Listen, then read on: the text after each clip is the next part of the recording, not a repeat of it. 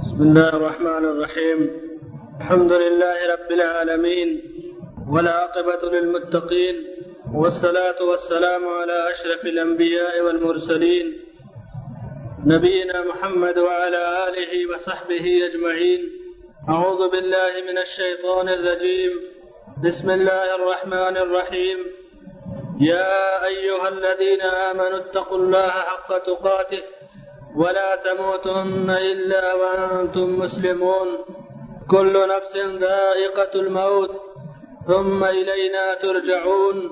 كل نفس ذائقة الموت ونبلوكم بالشر, بالشر والخير فتنة وإلينا ترجعون. تبارك الذي بيده الملك وهو على كل شيء قدير. الذي خلق الموت والحياة ليبلوكم أيكم أحسن عملا، وهو العزيز الغفور. رب اشرح لي صدري ويسر لي أمري، واحلل عقدة من لساني. سبحانك لا علم لنا إلا ما علمتنا إنك أنت العليم الحكيم. اللہ رب العالمین نے انسان کو جو زندگی دی ہے اسی زندگی کے ساتھ اللہ نے موت کو بھی پیدا کیا ہے۔ ایسا نہیں کہ زندگی کے ساتھ موت نہیں ہے۔ اندھیرے کے ساتھ اجالا ہے۔ دھوپ کے ساتھ چھاؤں ہے۔ اسی طرح سے زندگی کے ساتھ موت ہے۔ اللہ نے فرمایا کہ اللہ خلق الموت والحیات موت اور زندگی کا مالک اللہ تعالی ہے۔ اس نے موت اور زندگی کو کیوں پیدا کیا؟ لیبلوکم ایکم محسن عملا، تاکہ آزمائے کہ تم میں عمل کے لحاظ سے اچھا کون ہے۔ اللہ تعالیٰ نے فرمایا کہ کل نفس ذائقۃ الموت، ثم الینا ترجعون۔ ہر نفس کو، ہر جاندار کو موت کا مزہ چکھنا ہے، پھر مرنے کے بعد تم لوٹ کر کے جاؤ گے اللہ کی طرف۔ ہماری طرف تمہیں لوٹ کے آنا ہے۔ انسان موت کو بھول جاتا ہے۔ زندگی کے ایام کو اس طرح سے گزارتا ہے کہ موت کا اس کو خیال نہیں رہتا۔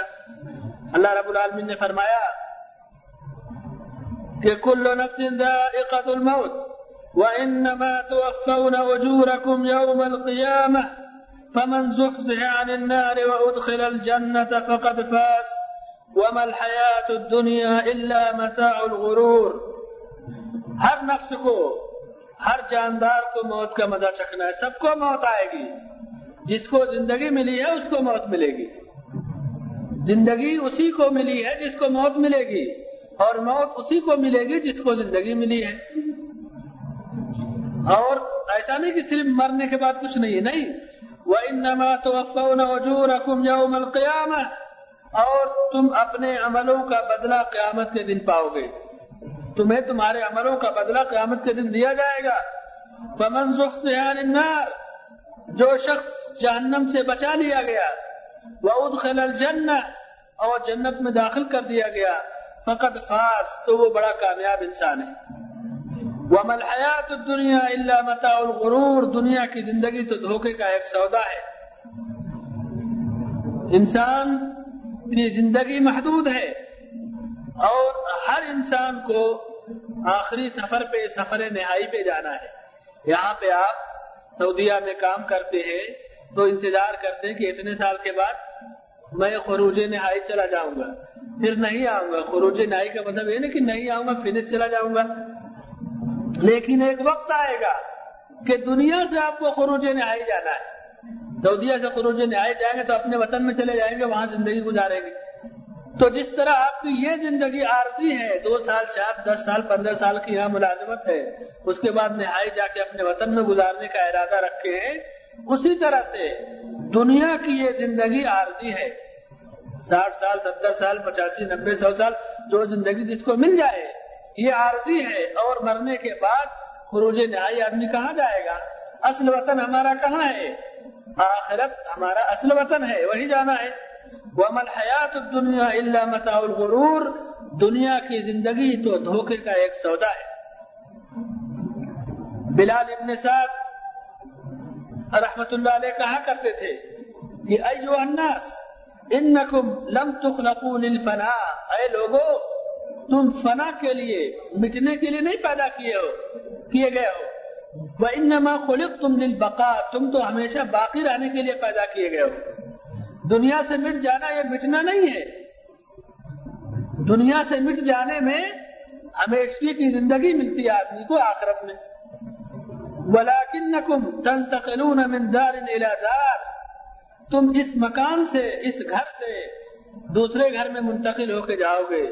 جس طرح تم سرب سے اڑیر کی ہڈی سے رحم میں منتقل ہوئے۔ اور رحم سے ماں کے پیٹ سے دنیا میں پیدا ہوئے، دنیا میں آئے اور پھر دنیا سے قبر میں جاؤ گے، پھر قبر سے اٹھائے جاؤ گے میدان معاشر میں، پھر میدان معاشر سے اٹھا کے جنت یا جہنم میں ڈال دیے جاؤ گے اپنے عمل کے لحاظ سے۔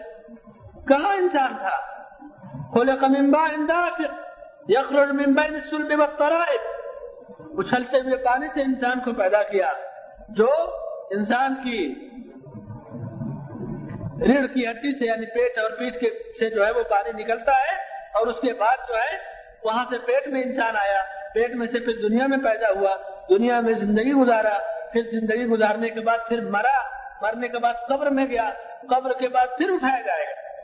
اٹھایا جائے گا، اس کے بعد جو ہے اللہ کے دربار میں پیش کیا جائے گا۔ اس کے بعد پھر جنت میں جائے گا یا جہنم میں، جیسا اس کا عمل ہے۔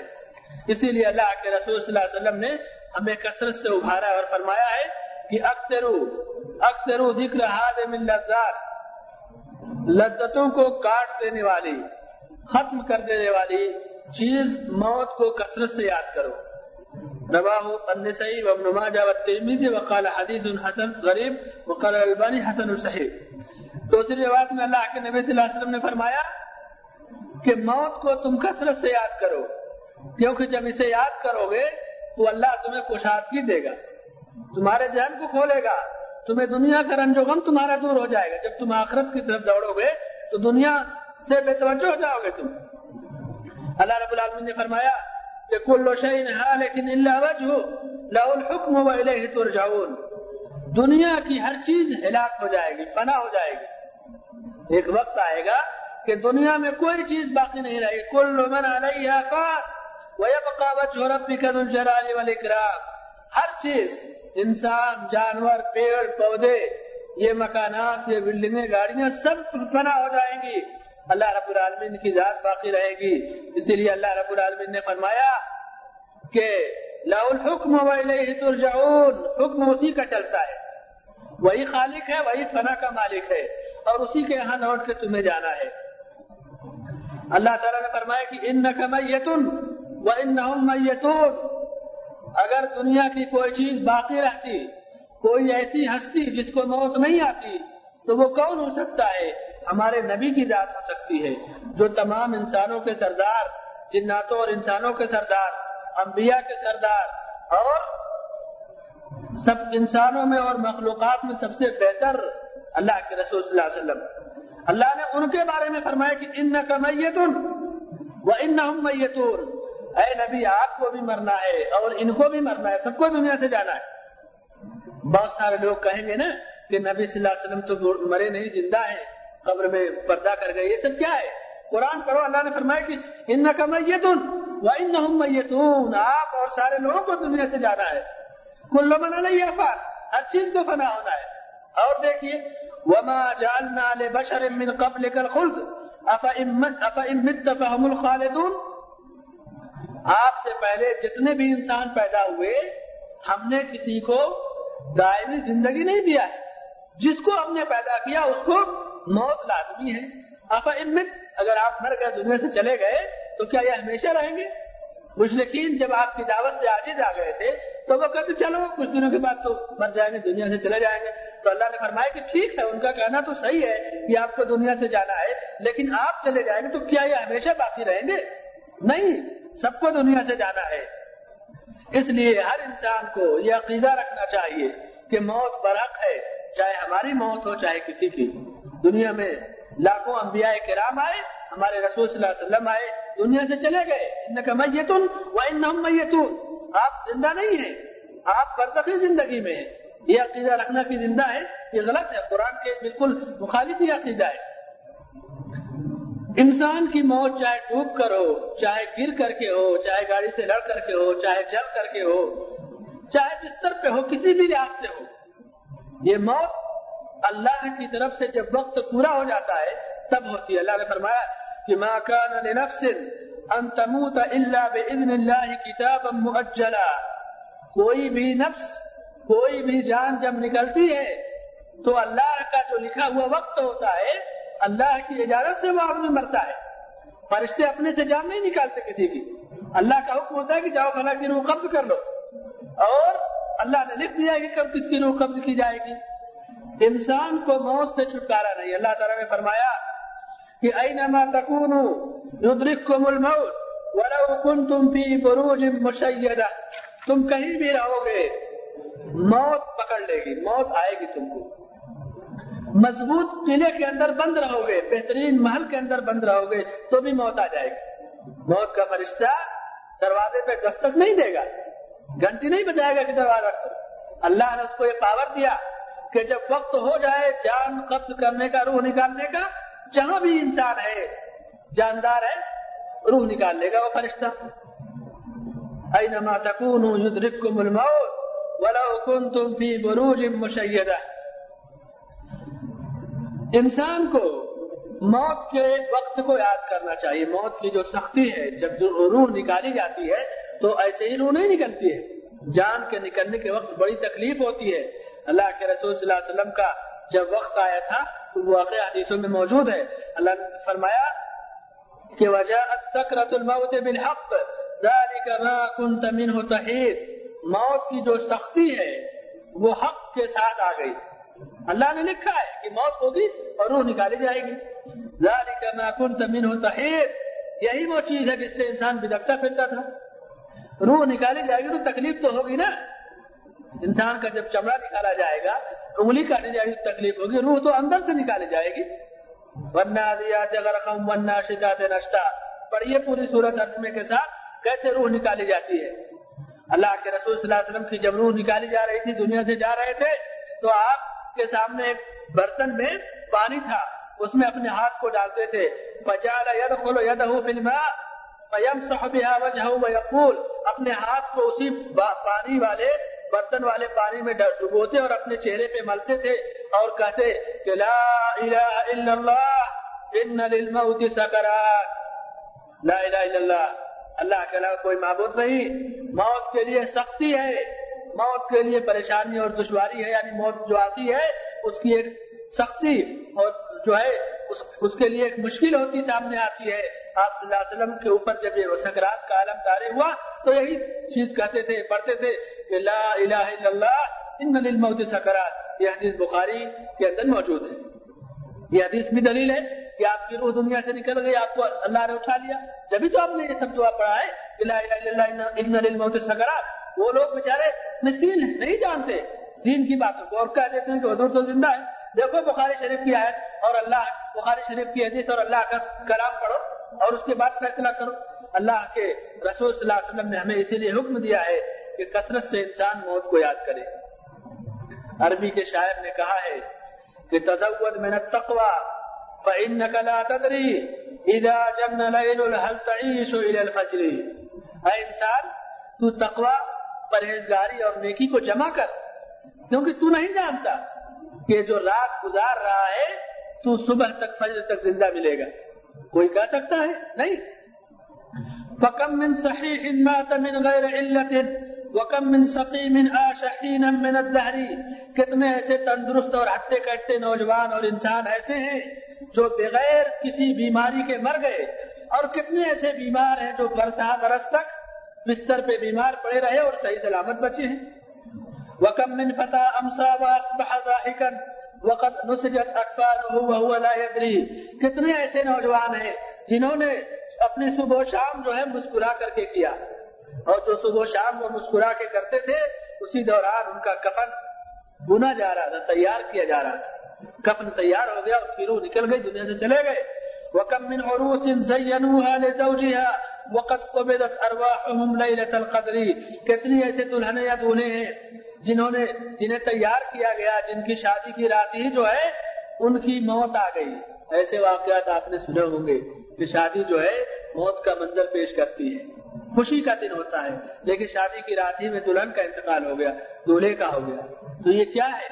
موت کو انسان جب بھول جائے گا، اور موت تو اپنے وقت پہ آئے گی۔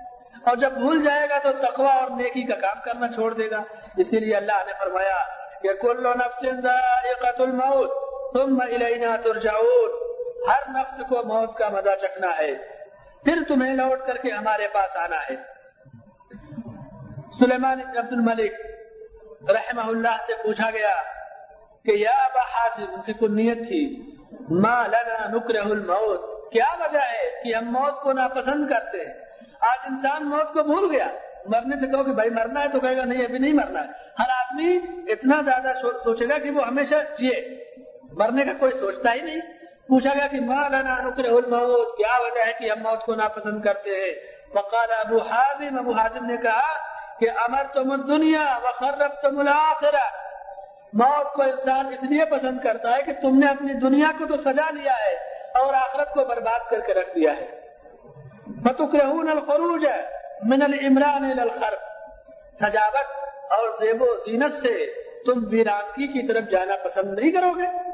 انسان دنیا کو سجایا ہے عالی شان، محل، بہترین بلڈنگیں قالین، اے کولر اور دنیا کی نعمتیں سجا دیا ہے۔ اور آخرت کے لیے اس نے کچھ نہیں جمع کیا ہے نہ کوئی نیکی، نہ کوئی تقوی، نہ کوئی خیر۔ تو کیسے وہاں جانا پسند کرے گا؟ سوچے گا یہی رہو۔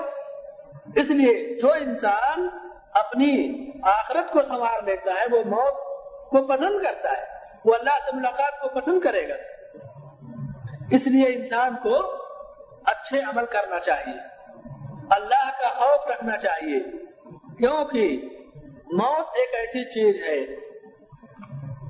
فرمایا، عبداللہ ابن مبارک رحمت اللہ علیہ کا قول ہے وہ اتنا زیادہ موت کو یاد کرتے تھے، کہتے کہ جب تھوڑی دیر کے لیے ایک گھنٹہ میں موت کو نہیں یاد کرتا، تو ایسا لگتا ہے کہ میرا دل بیکار ہو گیا۔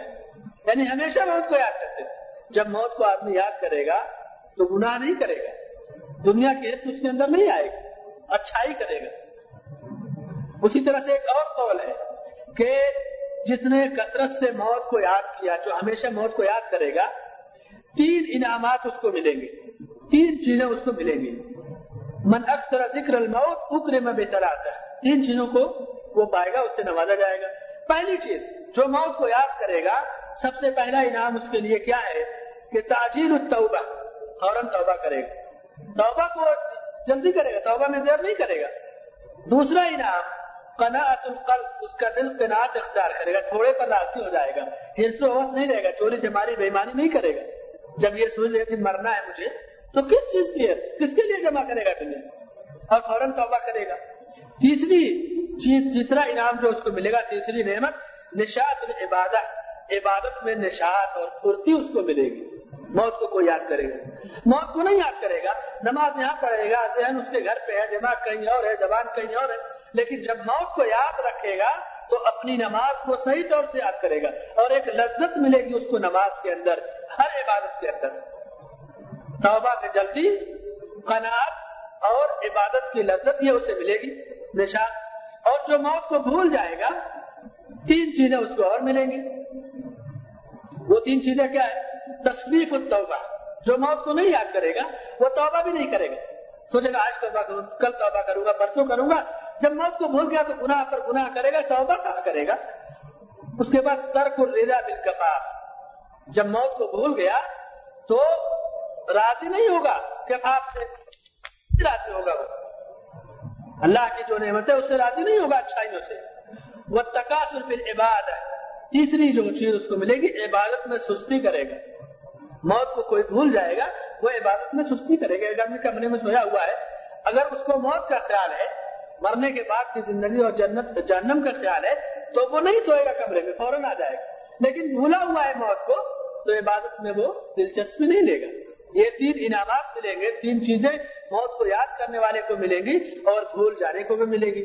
حضرت عائشہ رضی اللہ تعالیٰ عنہ سے ایک عورت نے شکایت کیا کہ اس کا دل جو ہے بڑا سخت ہے، کڑک ہے۔ کچھ نصیحت کیجیے حضرت عائشہ نے کہا کہ اب تیری من ذکر الموت یعنی قلب مفعل ذلك فرق قلبها انہوں نے کہا کہ تمہارا دل چاہے جتنا سخت ہو، تم موت کو یاد کر لو۔ تمہارا دل نرم ہو جائے گا۔ اس نے ایسا ہی کیا کہ موت کو یاد کرتی رہی کرتی رہی اور اس کا دل نرم ہو گیا۔ کتنی بڑی نعمت ہے موت۔ اسی طرح سے امام قرطبی رحمہ اللہ کا قول ہے کہ انہوں نے بیان کیا، نقل کیا ہے کہ علماء نے کہا کہ موت کو یاد کرنے سے انسان گناہوں سے دور رہے گا اور اس کا دل سخت مزاج نہیں ہوگا، نرم ہو جائے گا۔ کس چیز کی سختی بھائی؟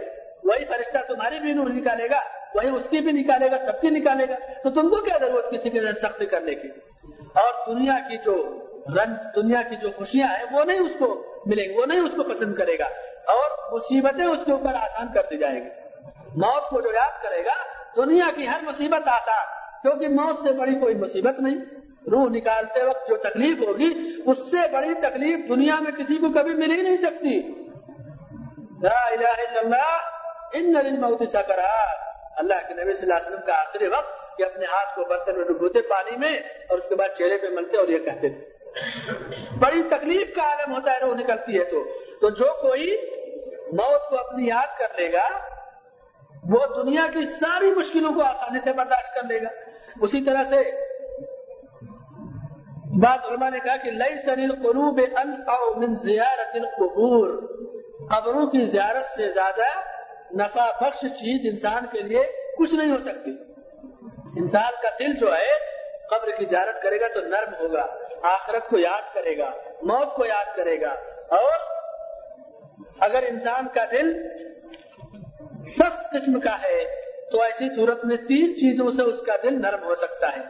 پہلی چیز کہ واز کی مجلسوں میں، جہاں قرآن کی آیتیں پڑھی جائیں آخرت کا ذکر کیا جائے، اللہ کے دین کی باتیں عذاب سے ڈرایا جائے، جنت کی ترغیب دی جائے، سلف صالحین اور صحابہ کرام کے واقعات اور قصے وغیرہ پڑھے جائے ان کو جب سنے گا آدمی تو اس کا دل نرم ہو جائے گا بسج جائے گا۔ دوسری چیز، دل کو نرم کرنے کے لیے اور موڑنے کے لیے دوسرا علاج کہ کثرت سے انسان موت کو یاد کرے۔ جب کثرت سے موت کو یاد کرے گا تو وہ اس کا دل نرم ہو جائے گا۔ دنیا کی ساری مشکلات کو وہ سہ لے گا۔ اور تیسری تیسری دوا، تیسرا علاج سخت اور کڑک دل کو نرم کرنے کا مشاہدت المحدرین جن لوگوں کی روح قبض کرنے کا وقت ہوتا ہے یعنی کتنے لوگ ہوتے ہیں، مرنے کے قریب ہوتے جائے ان کے پاس، ان سے ملے اور اس منظر کو دیکھے گا جب تو ایسی صورت میں وہ اپنی بھی موت کو یاد کرے گا۔ کسی کی موت ہو رہی ہے فلاں بیمار ہے، سکرات کے وقت میں ہے، تو آپ جائیے اس کے پاس، ملیے اس سے، اس منظر کو آپ دیکھیے اور دل آپ کا نرم ہوگا، آخرت کو یاد کریں گے۔ اس لیے جو ہے، انسان کو اپنی موت کو کبھی نہیں بھولنا چاہیے۔ ابو دردا رضی اللہ عنہ فرمایا کرتے تھے کہ من اکثر ذکر الموت قل فرحه وقل حسده۔ جو آدمی کثرت سے موت کو یاد کرے گا، اس کی خوشیاں کم ہو جائے گی۔ اور حسد کم کرے گا۔ ہمیشہ کھلکھلا کے ہنسے گا نہیں۔ ایک مرتبہ کا واقعہ ہے کہ رسول صلی اللہ علیہ وسلم مسجد میں تشریف لے گئے اور صحابہ کرام ہنس رہے تھے اور دور سے ہنس رہے تھے، دانت بھی دکھائی دے رہے تھے۔ تو آپ نے فرمایا کہ کیا ہی بہتر ہوتا کہ تم لذتوں کو کاٹ دینے والی، ختم کر دینے والی چیز موت کو یاد کرتے۔ جب موت کو یاد کرو گے تو تم گانے اور لابو لائن میں نہیں پڑھو گے۔ شادی کی راتوں میں موت ہو جاتی ہے۔ اگر آدمی موت کر، یاد کر لے گا، تو اپنی شادی میں گانا بجانا، ویڈیو، کیمرے اور دنیا کی خرافات نہیں کرے گا۔ اس دن موت کو بھول جاتا ہے۔ جب خوشی ملتی ہے، تو موت کو بھول جاتا ہے۔ اور موت تو اپنے وقت پہ آئے گی۔ کسی کی موت اسی دن ہے، اسی دن مر گیا۔ اس لیے انسان کو اپنی موت کو نہیں بھولنا چاہیے۔ اسی طرح سے جب کسی کی موت کا وقت آئے، حضرت ابو سعید خدری رضی اللہ تعالیٰ عنہ کا واقعہ ہے۔ کہ جب ان کی موت کا وقت آیا تو دعا بثياب جدد انه لما حضره الموت، دعا بثياب جدد فلبسها موت کا وقت آیا، نیا کپڑا منوایا اور پہن لیا۔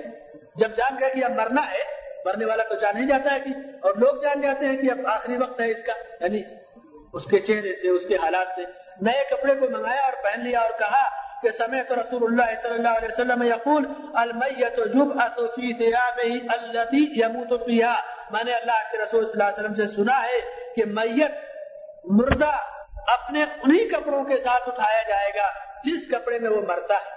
جو کپڑا پہن کے مرے گا نا، وہی پہن کے اٹھے گا قیامت کے دن۔ وہی پہن کے اٹھایا جائے گا۔ یہاں تو بالکل سڑا گلا کپڑا پہنا کے آدمی کو مارتے ہیں۔ یہ کیا ہے؟ اللہ کے رسول صلی اللہ علیہ وسلم کے صحابی نے کیا کہا کہ حضور نے فرمایا کہ اسی کپڑے میں اٹھایا جائے گا۔ یہ روایت ابو داود کی ہے اور علامہ البانی نے صحیحہ میں سلسلہ الحادث صحیحہ میں اس کو ذکر کیا ہے۔ اسی لیے اس کی دوسری دلیل دیکھ لیجیے ایک آدمی طواف کر رہا تھا کعبے کا اونٹنی سے اور اونٹنی سے گر گیا۔ اونٹنی نے کچل دیا اور مر گیا۔ تو آپ صلی اللہ علیہ وسلم نے کیا کہا کہ اس کو اسی احرام احرام پہنے ہوئے تھا۔ احرام ہی میں کپناؤ اور وہی اسی میں دفنا دو۔ احرام چادر اور ربن تھا، اس کے بعد اسی میں دفنا دو۔ قیامت کے دن یہ تلبیہ بھی پکارتا ہوا اٹھے گا۔ جس حالت میں مرا ہے نا، اسی حالت میں کہے گا، لبیک اللہ لبیک اٹھے گا، یہی پکارتا ہوا اٹھے گا۔ یعنی جو لباس پہن کے آدمی مرتا ہے، اسی لباس کو اٹھایا جائے گا۔ یہ صحیح روایت اس لیے ہمیں اس کا بھی خیال کرنا چاہیے۔ موت کو انسان کثرت سے یاد کرے۔ مرنے والوں کی موت سے عبرت پکڑے۔ کتنے ایسے لوگ ہیں کیسے کیسے؟ کس کی موت ہوتی ہے؟ بری موت ہوتی ہے، اچھی موت ہوتی ہے۔ کتنے لوگوں کی موت ایسی ہوتی ہے کہ جن کا صرف واقعہ آپ سن لوں گے تو عبرت سے آپ کی آنکھیں کھل جائیں گی۔ اس لیے اللہ کے رسول صلی اللہ علیہ وسلم نے حکم دیا کہ اکثرو اکثرو ذکر لذات الموت۔ لذتوں کو کاٹ دینے والی، ختم کر دینے والی چیز موت کو کثرت سے یاد کرو۔ عقل مند وہ ہے جو اپنی آخرت کو یاد کرے۔ بد نصیب وہ ہے جو دنیا میں بھول جائے، دنیا میں فنا ہو جائے اور موت کو بھول جائے۔ تو موت کو بھول جائے گا تو کس کا نقصان ہے؟ اللہ کا نہیں نقصان ہے، ہمارا نہیں، انسان کا نقصان ہے۔ کل نفس ذائقة الموت، وإنما توفون أجوركم يوم القيامة۔ سنو، سب کو مرنا ہے اور تمہیں تمہارے عملوں کا بدلہ قیامت کے دن ملے گا۔ فمن زحزح عن النار، جو جہنم سے بچا لیا گیا، جہنم میں نہیں داخل کیا گیا وادخل الجنہ جنت میں داخل کر دیا گیا۔ فقد فاز، تو بہت بڑی کامیابی اس کی ہے۔ جہنم کی گرمی، اس کی تپش کتنی خطرناک ہوگی؟ آپ پڑھیے قرآن کے اندر اس کی آیتیں۔ کہ اگر پانی مانگیں گے جہنمی، پانی پیئیں گے تو اتنا کھولتا ہوا گرم ہوگا کہ ان کی اتنیاں کٹ جائیں گی۔ خون، پیپ اور پیشاب، یہی ان کا پانی ہوگا۔ آگ کا بستر ہوگا یعنی کتنا خطرناک منظر ہوگا۔ منظور جس کو اللہ نے جہنم سے بچا لیا اور جنت میں داخل کر دیا، تو وہ سب سے بڑا کامیاب انسان ہے۔ اور اس کا آغاز موت سے شروع ہو جاتا ہے۔ موت سے ہو جاتا ہے۔ مر گیا، وہیں سے جنت اور جہنم کا منظر انسان کی زندگی میں آتے جاتا ہے۔ جیسی زندگی گزارے گا، ویسی اس کی موت ہوگی۔ اور جیسی موت ہوگی، مرنے کے بعد قبر میں اسی حساب سے وہ فرشتوں کے سوالوں کا جواب دے گا۔ اور جیسا جواب دے گا، ویسے ہی اس کی قبر کو جنت یا جہنم میں تبدیل کر دیا جائے گا۔ اور پھر قیامت ہوگی تو اسی پہ اس کا فیصلہ ہو جائے گا۔ اس لیے موت کو یاد کر کے دنیا میں نیکی کرو، برائی سے بچو، گناہوں سے توبہ اور استغفار کرو۔ موت کو یاد کرنے کا یہی مقصد ہے کہ ہم گناہ سے بچے، توبہ اور استغفار کرے۔ اللہ رب العالمین ایسے تمام لوگوں کو ہدایت دے جو اپنی موت کو بھولے ہوئے۔ موت کو نہ یاد کرنے والا سب سے بڑا بد نصیب ہے۔ عثمان بن عفان رضی اللہ تعالیٰ عنہ جب قبر پہ جاتے تھے، قبرستان کی زیارت کرتے، اتنا روتے اتنا روتے کہ آپ کی داڑیاں اور کپڑے تر ہو جاتے۔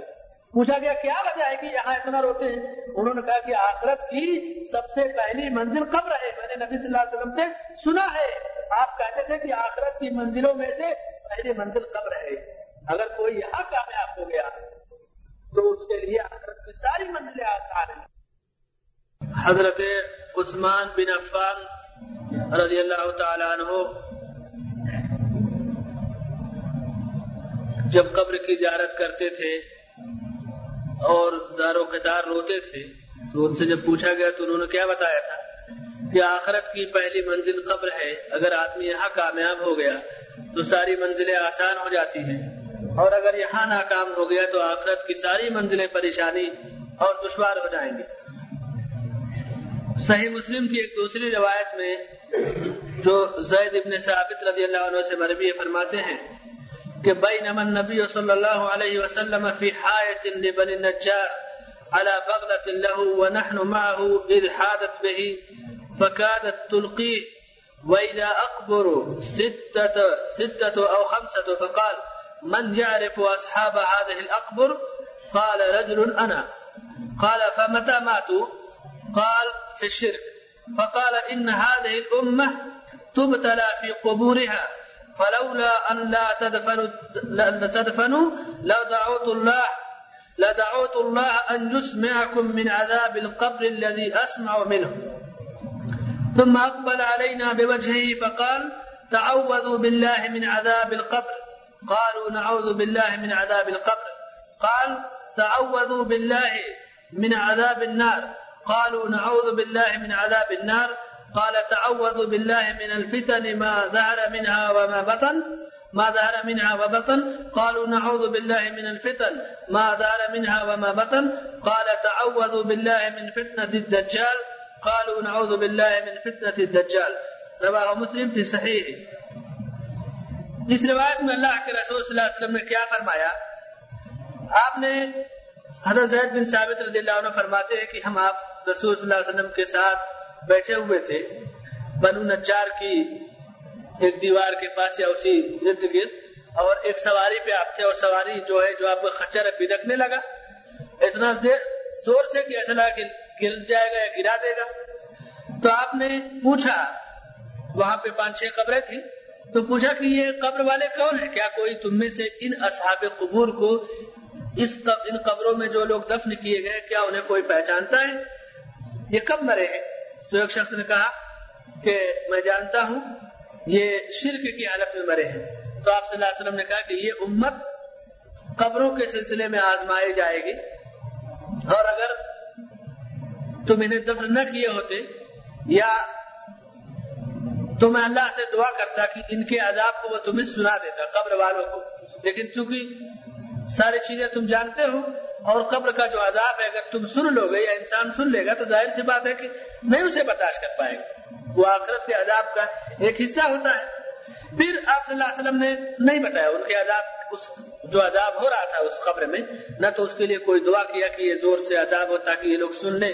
یعنی خاموشی، ایک تمہید بات کر کے کہ اگر ایسا نہ ہوتا تو میں دعا کر دیتا۔ اس کے بعد پھر آپ متوجہ ہوئے صحابہ کرام کی طرف اور کہا کہ تعوذ باللہ من عذاب القبر۔ قبر کے عذاب سے اللہ کی پناہ طلب کرو۔ تو انہوں نے کہا کہ نعوذ باللہ من عذاب القبر۔ ہم قبر کے عذاب سے اللہ کی پناہ چاہتے ہیں۔ رسول صلی اللہ علیہ وسلم ہر نماز میں جب درود شریف سے فارغ ہو جاتے تو کیا کہتے؟ اللہم انی اعوذ اللہم انی ظلمت نفسی ظلما کثیرا ولا يغفر الذنوب الا انت فاغفر لي مغفرة من عندك وارحمني وارحمني انك انت الغفور الرحیم۔ اسی طرح سے ایک اور روایت میں اس کے بعد یہ دعا پڑھتے تھے کہ اللهم اني اعوذ بك من فتنة المسيح الدجال واعوذ بك من فتنة المحيا والممات۔ پھر ہے کہ اعوذ بك من عذاب القبر۔ پھر ایک روایت کے الفاظ ہے کہ ومن الماثم والمغرب یعنی ہر نماز میں آپ قبر کے عذاب سے پناہ چاہتے تھے۔ اللہ کی جو ہے قبر کے عذاب سے پناہ چاہتے تھے دعا کرتے تھے۔ اسی طرح سے آپ نے کہا کہ تعوذوا باللہ من عذاب النار، جہنم کے عذاب سے، جہنم کی آگ سے، جہنم کے عذاب سے اللہ کی پناہ طلب کرو۔ تو لوگ اللہ سے دعا کرتے کہ اللہ تعالیٰ، ہم جہنم کے عذاب سے تیری پناہ چاہتے ہیں۔ پھر آپ نے کہا کہ تعوذ باللہ من الفتن فتنوں سے اللہ کی پناہ طلب کرو۔ فتنے ایک سے ایک آئیں گے۔ دین کے نام پہ فتنے۔ دیکھیے دنیا میں کیسے کیسے فتنے۔ بڑے بڑے لوگ پڑھے لکھے علامہ اور فہما ہے لیکن فتنے ایک سے ایک پھیلاتے ہیں۔ امت کو شکوک شبات میں ڈالتے ہیں۔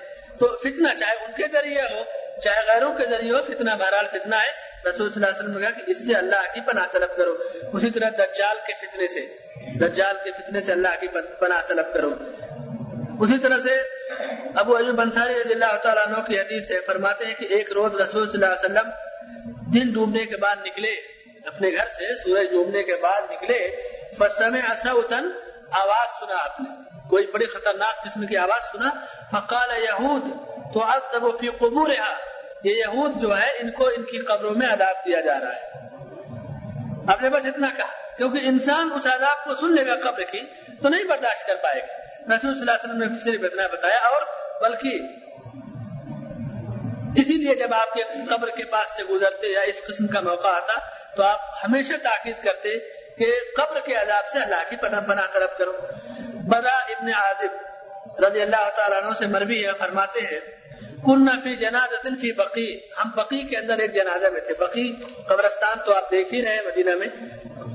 اسی میں ایک جنازے میں ہم شریک تھے۔ فاتانا النبي صلى الله عليه وسلم فقاد وقعدنا حوله كأن على رؤوسنا الطير وهو يلحد.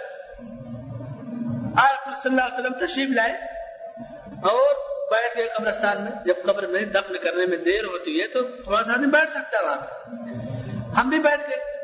اور ہم اتنی خاموشی سے بیٹھے جیسے کہ ہمارے سروں پہ پرندے، چڑیا چڑیا یا پرندہ کسی کے سر پہ کب بیٹھتا ہے؟ جب بالکل اسے یہ احساس ہو کہ یہ بالکل بے حرکت آدمی کوئی پرندہ کسی کے سر پہ اس وقت نہیں بیٹھے گا جب وہ ہاتھ پیر چلائے گا۔ یعنی اتنی خاموشی سے ہم اپنی قبر اپنے ہم قبرستان میں بقی میں بیٹھے تھے، جیسے لگا کہ لوگوں کے سروں پہ پرندے بیٹھے ہوئے۔ اور آج کیا حال ہے قبرستان میں آدمی جائے گا، دنیا بھر کی خرافاتیں بکے گا۔ جو باتیں ادھر ادھر نہیں ہوں گی، وہ قبرستان میں کرنے لگتا ہے۔ قبر کے آداب کے خلاف اور یہ ایمان کی کمزوری، آدمی کا جب قبر پہ اور آخرت پہ ایمان نہیں ہوتا اور اللہ سے نہیں ڈرتا، تو جو باتیں چاہے کر ورنہ وہاں تک جو جو جاتا ہے، اسے آخرت اتنا یاد آئے کہ وہ خاموش ہو جائے بول ہی نہ پائے، رونے لگے۔ ایسے بھی واقعات ہیں۔ بہرحال ہم وہاں بیٹھے اور اس طرح بیٹھے کہ ہمارے سروں پہ پرندے بیٹھے ہیں۔ اس کے بعد اللہ کے رسول صلی اللہ علیہ وسلم نے فرمایا کہ اعوذ باللہ من عذاب القبر۔ تین بار آپ نے کہا کہ اللہ کی پناہ جو ہے، میں قبر کے عذاب سے طلب کرتا ہوں۔ اللہ مجھے قبر کے عذاب سے بچا دے۔ کیوں؟ آپ نے پھر بتایا کہ ان العبد المؤمن اذا كان في اقبال من الاخره وانقطاع من الدنيا نزلت اليه الملائكه كان على وجوههم الشمس۔ مومن بندے کی جب روح قبض کرنے کا وقت آتا ہے دنیا سے آخرت کی طرف جب اس کے روانہ ہونے کا وقت آتا ہے، تو آسمان سے اتنے خوبصورت چہرے والے، چمکدار چہرے والے فرشتے آتے ہیں، جیسے کہ ان کے چہرے سورج کی طرح چمکتے ہوں گے۔ اور معہم کفن من اکفان الجنہ، جنت کا کفن ہوگا ان کے ساتھ اور جنت کی خوشبی ہوتی ہے۔ اور جو آدمی بستر پہ ہوتا ہے مرنے کے قریب، اس کی نگاہ جہاں تک پہنچتی ہے نا، وہاں بیٹھ جاتے ہیں نگاہ کے سامنے۔ جنت کی خوشبو اور جنت کا کفن لے کر کے۔ فجلسو مد البصر۔ اس کے بعد کیا ہوتا ہے؟ تم میں جیو ملک الموت۔ یہ فرشتے تو جنت کا کفن اور خوشبو لے کے آتے ہیں۔ ان کی ڈیوٹی ہے۔ اس کے بعد موت کا فرشتہ آتا ہے۔ تھوڑے ہی فرق کے ساتھ موت کا فرشتہ آئے گا۔ اور اس کے بعد حتی یجلس سے ہی فیقول موت کا فرشتہ آ کر کے اس شخص کے سر کے پاس بیٹھ جائے گا اور کہے گا کہ یا ایتها النفس الطیبہ، اخرجی الى مغفرت من اللہ ورضوان اے پیاری روح، اے خوش نصیب روح، اور جان، نکل یہاں سے، چل اللہ کی مغفرت اور رضامندی کی طرف۔ تیرا پروردگار انتظار کر رہا ہے لے آؤ اس روح کو، میں جنت میں جو ہے غوطہ لگاؤں گا اس کی روح کو اور خدگے گی اور چہکے گی خوشخبری دے گا۔ کہ کیا خوش نصیب روح ہے تو؟ چل، اللہ تجھ سے راضی ہے، نکل یہاں سے، چل۔ قال، فتخرج تسیل کما تسیل القطرۃ من فی السقاء۔ اس شخص کی روح اتنی آسانی سے نکلتی ہے جیسے کہ برتن سے پانی۔ برتن میں پانی اڈلنے کتنے آسانی سے نکلتا ہے۔ اس کے بعد کیا ہوگا؟ اسے وہ لے کے چلا جائے گا۔ وہ جو کفن جنت کا کفن اور خوشبو لے کے آتے ہیں نا، اسی میں لپیٹ کر کے جب وہ لے جانا شروع کریں گے، اتنی خوشبو اس کی روح سے نکلے گی جو خوشبودار کفن اور جنت کا کفن اس میں نکلے گی، خوشبو کہ جیسے مشک کی خوشبو۔ اور جب اسے لے کے آسمان پہ چڑھیں گے اس کی روح کو۔ دنیا سے روح نکال دی۔ اب جسم باقی ہے۔ جسم کے کفن کا انتظام دنیا والے کرتے ہیں، قبر ہوتے ہیں، دنیا والے اپنا کام کرتے ہیں۔ روح کو لے کے آسمان پہ جاتے ہیں۔ قال فيسعدون بها فلا يمرون بها یعنی يعني على ملائ من الملائكه الا قالوا ما هذا الروح الطيبه جب اس کی روح کو اس جنت کے خوشبو میں، لپٹے ہوئے کفن میں سجا کر کے آسمان کی طرف لے جاتے ہیں، تو جس بھی فرشتے کے پاس سے گزر ہوگا، جس آسمان سے وہ کہے گا کہ یہ بہترین روح کس کی ہے؟ آج کس کی جان کا قبض کر کے لے کے آ رہے ہو دنیا سے؟ فیقولون، فلان ابن فلان بأحسن اسمائی اللہ كانوا يسمونه في الدنيا. دنیا میں اس کا جو اچھا نام رہتا تھا، وہ نام بتائیں کہ فلاں آدمی کی روح ہم نے قبض کیا ہے۔ اور اس کے بعد آسمان دنیا تک جب جائیں گے، تو آس دنیا آسمان کا دروازہ کھول دیا جائے گا۔ اور ہر آسمان پہ جب وہ گزریں گے، یہی سوال فرشتہ کرے گا کہ کس خوش نصیب کی روح قبض کر کے لے آئے کون ہے یہ؟ تو بتائیں گے کہ فلاں آدمی ہے۔ اللہ نے اس کا وقت پورا کر دیا، ہم لے کے آئے ہیں۔ بہرحال، یہ وہاں تک پہنچے گا، آسمان دنیا، جب اللہ رب العالمین کے عرش تک پہنچے گا فی اللہ۔ اس آسمان تک جائے گا جہاں اللہ تعالیٰ کا عرش ہے اور اللہ ہے۔ تو اللہ کہے گا کہ اکتبو کتاب عبدی فی علیین وَأُعِيدُوهُ إِلَى الْأَرْضِ میرے بندے کا نام علیین میں لکھ تو علیین ایک دفتر ہے۔ یشہدہ المقربون۔ جس میں جس کا نام لکھ دیا جائے گا قیامت کے دن، صرف اس رجسٹر میں نام لکھنے کی وجہ سے انبیاء اور دوسرے جو ہے سفارش کریں گے، گواہی دیں کہ آدمی تو نیک ہے۔ اور اللہ تعالیٰ کہے گا کہ اس کا نام علیین میں لکھ دو۔ جنتیوں والے دفتر میں، رجسٹر میں اس کا نام لکھ دو۔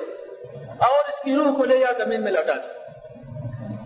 اس کے بعد پھر اللہ کہے گا کہ میں نے چونکہ اس کو اسی مٹی سے پیدا کیا تھا مٹی میں لوٹا دو اور مٹی سے اس کو نکالوں نکالوں گا قیامت کے دن۔ پتواد اور روح ہو جیسا دی تو اس کی روح اس کے جسم میں لوٹا دی جائے گی۔ روح آسمان سے خوشخبری سن کر کے جسم میں لوٹا دی اچھا جب تک یہ مرحلہ طے ہوتا ہے، دنیا والوں سے کفنا دفنا کے چلے جاتے ہیں۔ جسم کو قبر کے اندر پائے گی اور جسم جو ہے جسم میں روح آ جائے گی۔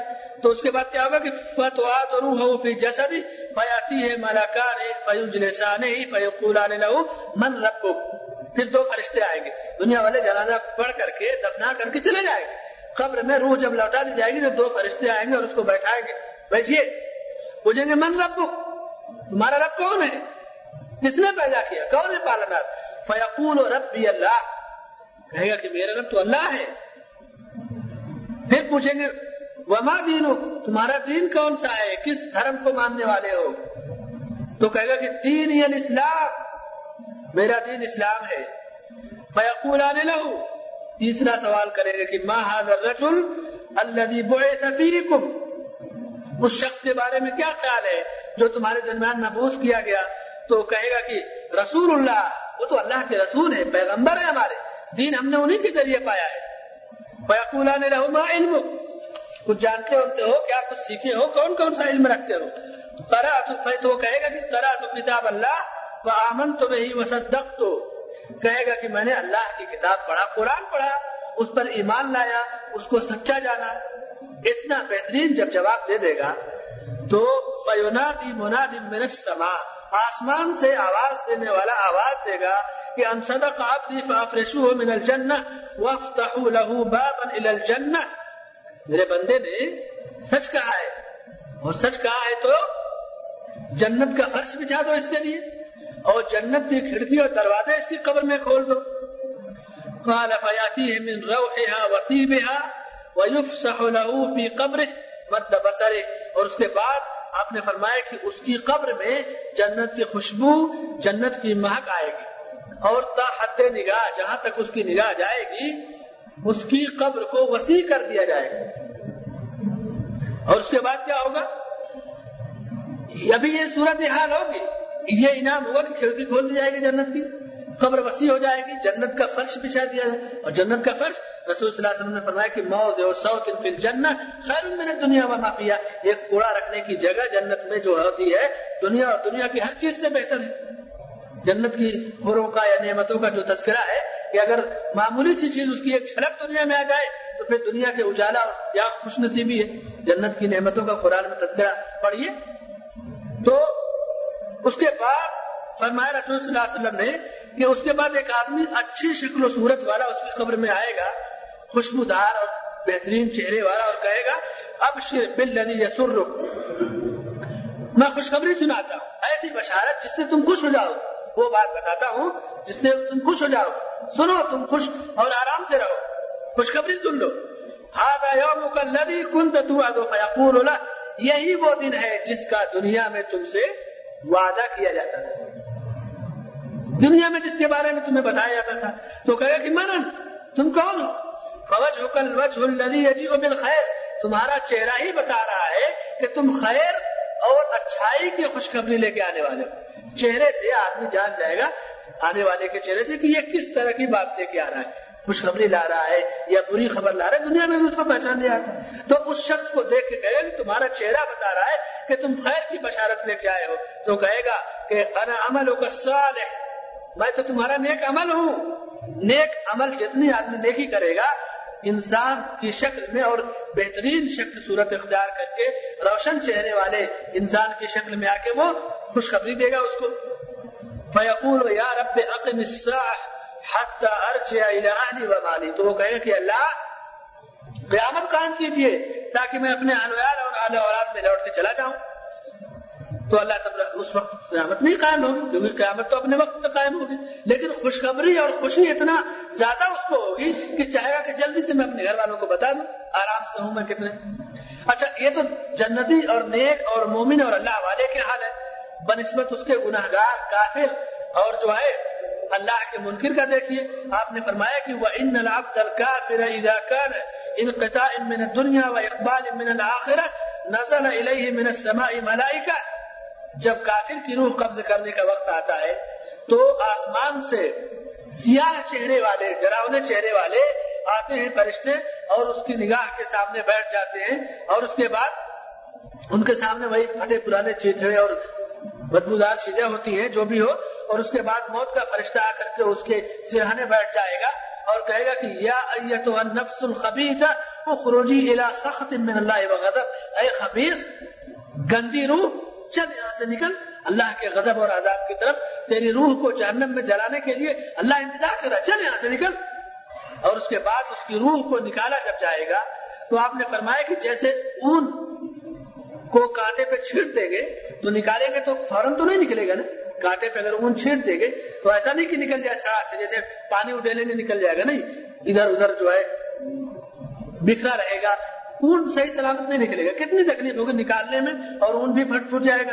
تو یہ اس کی روح کو نکالتے وقت تکلیف ہوگی جسے وہ نہیں برداشت کر پائے گا۔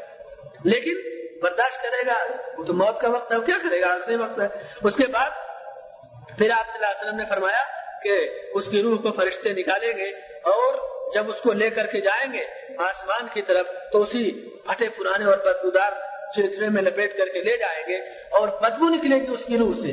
تو جہاں سے بھی گزریں گے، جو جس فرشتے سے اور جس آسمان سے، جس گروہ سے فرشتوں کے، تو کہیں گے کہ ماں ہاد روح الخبیر، یہ گندی بدبودار روح کس کی ہے؟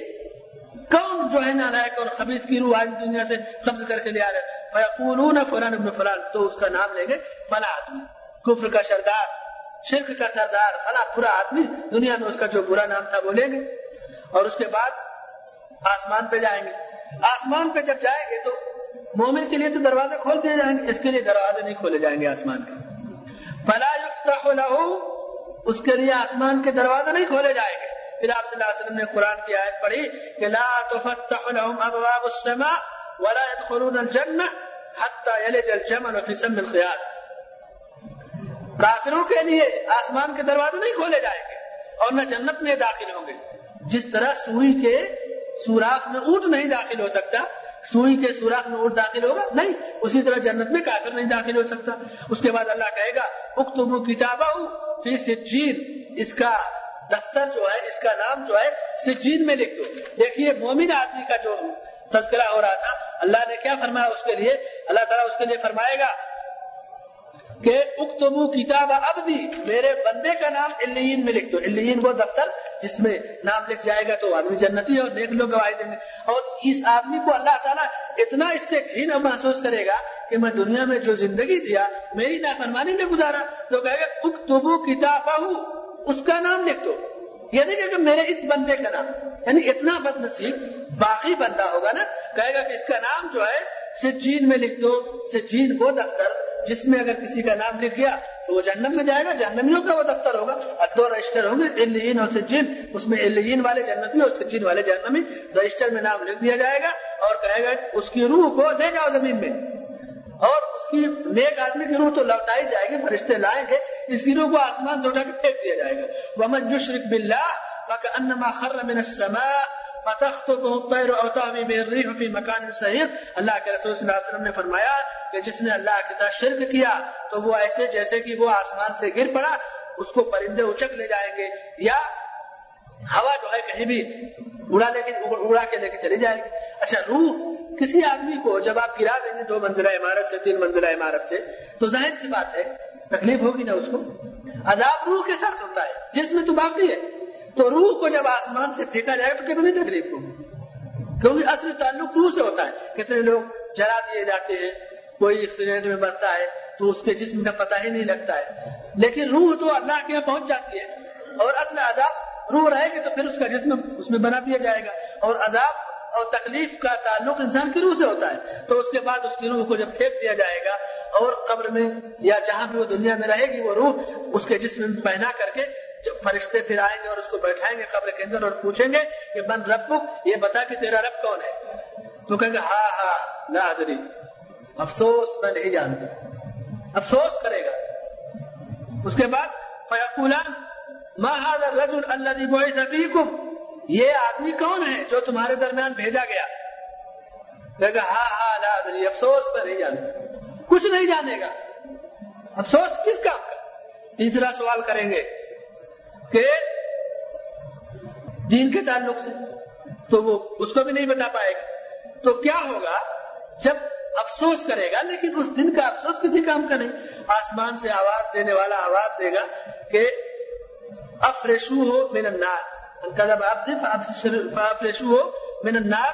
جہنم کا بستر بچھا دو اس کے لیے۔ آگ بچھا دی جائے گی اس کی قبر کے نیچے۔ وفتحوا له بابا الى النار۔ اور جہنم کی کھڑکی اور جہنم کا دروازہ اس کی قبر میں کھول دو۔ آگ کا بستر، آگ کی ہوائیں، آگ کی کھڑکیاں فیاتی ہے من ہر رہا و تو جہنم کی گرمی، اس کے زہر، اس کی بدبو، ساری چیزیں، زہریلے اثرات، سب کچھ اس کے اندر آئیں گے اور یہی نہیں کہ آگ کا بستر ہے اور ہوائیں جہنم کی، نہیں۔ وہ علیہ قبر اس کی قبر کو اتنا تنگ کر دیا جائے گا حتی تختلف ادلاؤ اس کی ہڈیاں جو ہے، اس کی پسلیاں بالکل چور چور ہو جائیں گی، مل جائے گی۔ ہڈی پسلی بالکل برابر۔ قبر تنگ ہوتے ہوتے ہوتے کچڑی اور پیٹ کا تو پتہ نہیں ہڈی پسلی سب بالکل مل جائے گی، بالکل ٹوٹ ٹاٹ کے چور چور ہو جائے گی۔ اور آگ کا بستر، آگ کی ہوائیں، اس کے بعد کیا ہوگا؟ ایک آدمی آئے گا اور بری شکل و صورت والا ڈراؤنی شکل و صورت والا۔ وہ آتی ہے رجل کبھی الوج کبھی الطیاب منتن الریح بد شکل، برے لباس والا، بدبودار۔ اور کہے گا کہ اب شر بل یسوک جو چیز تمہیں برے انجام تک پہنچائے گی، اس کی خوشخبری سن لو۔ ہاضا یوم الذی کنت توعد فیقول یہی وہ دن ہے جس کا تجھ سے وعدہ کیا گیا تھا، جس سے تمہیں ڈرایا گیا تھا۔ لیکن دنیا میں تم نے نہیں سنا نا؟ تو کہے گا کہ من انت فوجہ کل وجہ الذی جو بشر تم کون ہو؟ تمہارا چہرہ بتا رہا ہے کہ تم بری ہی خبر لانے والے ہو۔ تو کہے گا کہ انا عمل کل خبیر میں تمہارا پورا عمل ہوں۔ شوق سے جو گناہ کیے تھے نا تم نے، گناہ کے وقت آدمی کتنی لذت محسوس کرتا ہے۔ کوئی بھی گناہ آدمی کرتا ہے تو گناہ کرنے میں تکلیف نہیں ہوتی، بڑی لذت ملے گی، بڑا سرور ملے گا۔ کہے گا کہ انا عمل کل خبیر جن گناہوں کو خوشی کے ساتھ کیا تھا، میں وہی عمل ہوں تمہارا۔ اور بتانے آیا ہوں کہ اب عذاب تمہارے لیے ہے۔ فیقول رب لا تقم الساعة۔ تو کہے گا اللہ قیامت نہ قائم کر میں تو رسوا ہوں، کیسے میں کسی سے ملوں گا؟ کیسے کسی کو بتاؤں گا کہ میں اس جو ہے پریشانی میں ہوں؟ روا الامام محمد بابو داؤد وصححه الالبانی في شرح العقيدة التحابية في هذا الحديث ایک روایت میں یہ بھی ہے، رسول صلی اللہ علیہ وسلم نے فرمایا کہ جب اس سے سوال کیا جائے گا اور کہے گا کہ ہاں حلا آدمی میں نہیں جانتا، تو آپ نے فرمایا کہ ایک فرشتہ لوہے کا ہتھوڑا لے کر کے اس کے سر پہ مارے گا۔ ہتھوڑے سے مارے گا اور اگر پہاڑ پہ مارے تو پہاڑ چور چور ہو جائے، لیکن اس سے مارے گا اور قیامت تک اس کو یہی عذاب ہوگا۔ وہ فرشتہ گونگا ہوگا بہرا ہوگا، مارے گا اور اتنی تیز جو چیخ نکلے گی کہ انسان جنت کے علاوہ سب اس کو سنتے ہیں۔ اور ہتھوڑے سے پہاڑ پہ مارے تو پہاڑ چور چور ہو جائے، لیکن اس کے سر پہ مارے گا، سر چور چور ہو جائے گا، چیخے گا، پھر سر جڑ جائے گا، پھر سر پہ مارے گا اور یہی عذاب اس کا قیامت تک ہوگا۔ اللہ اکبر۔ اللہ من عذاب القبر۔ اللہ ہمیں قبر کے عذاب سے بچا لے۔ کتنا خطرناک معاملہ ہے۔ اس لیے میرے بھائیوں ہمیں اپنی نمازوں میں، اپنی دعاؤں میں ہمیشہ اللہ سے دعا کرنی چاہیے کہ اللہ ہمیں موت کی یاد سے اپنی زندگی کو سدھارنے کی توفیق عطا فرما اور قبر کے عذاب سے ہماری حفاظت فرما۔ قبر موت کے بعد سب سے پہلا مرحلہ قبر ہے۔ چونکہ ہم نے گفتگو موت اور موت کی یاد سے کیا تھا اور موت کے بعد کا سلسلہ قبر پہلا مرحلہ، باقی تو بات کی چیزیں ہیں، اس لیے پھر کبھی فرصت ملے تو اس کا تذکرہ الگ سے ہوگا۔ لیکن یہاں غور کرنے کی چیز ہے اور عبرت کا مقام ہے کہ اللہ رب العالمین نے ساری چیزیں بیان کر دیا قرآن میں، حدیث میں، نبی نے۔ لیکن ہم پھر بھی نہیں آ کھولتے اللہ تو ہمیں قبر کے عذاب سے بچا لے۔ ہمارے جو بزرگ دنیا سے چلے گئے انہیں ان کی قبروں کو جنت کا ایک باغ بنا دے اور ہمارے اہل و عیال یا والدین یا دنیا میں جو بھی ہمارے اقربا یا مسلمان مرے ہیں، اللہ ان کی قبر کو جنت کا ایک باغ بنا دے اور دنیا کی جو بھی انہوں نے دنیا میں گناہ کیا، ان کو بخش دے، ان کے گناہوں کو معاف کر کے جنت میں ان کے درجات کو بلند کر دے۔ اور جب ہم وہاں جائیں تو ہماری قبر کو بھی تو جنت کا ایک باغ بنا دے، جنت کی کھڑکیاں اور ہوائیں ہمیں ہماری قبر میں ملے اور دنیا میں ہمیں ایسا عمل کرنے کی توفیق دے جس عمل سے ہماری قبر جنت بن سکے۔ جس عمل سے ہم تیرے عذاب سے بچ سکے۔ اللہ، تو ہی مددگار ہے، تو ہی توفیق دینے والا ہے۔ تیرے علاوہ کوئی معاملے اور مددگار نہیں۔ واخر دعوانا الحمد للہ رب العالمین۔ وصلی اللہ علی نبینا محمد وعلى آلہ وصحبہ اجمعین۔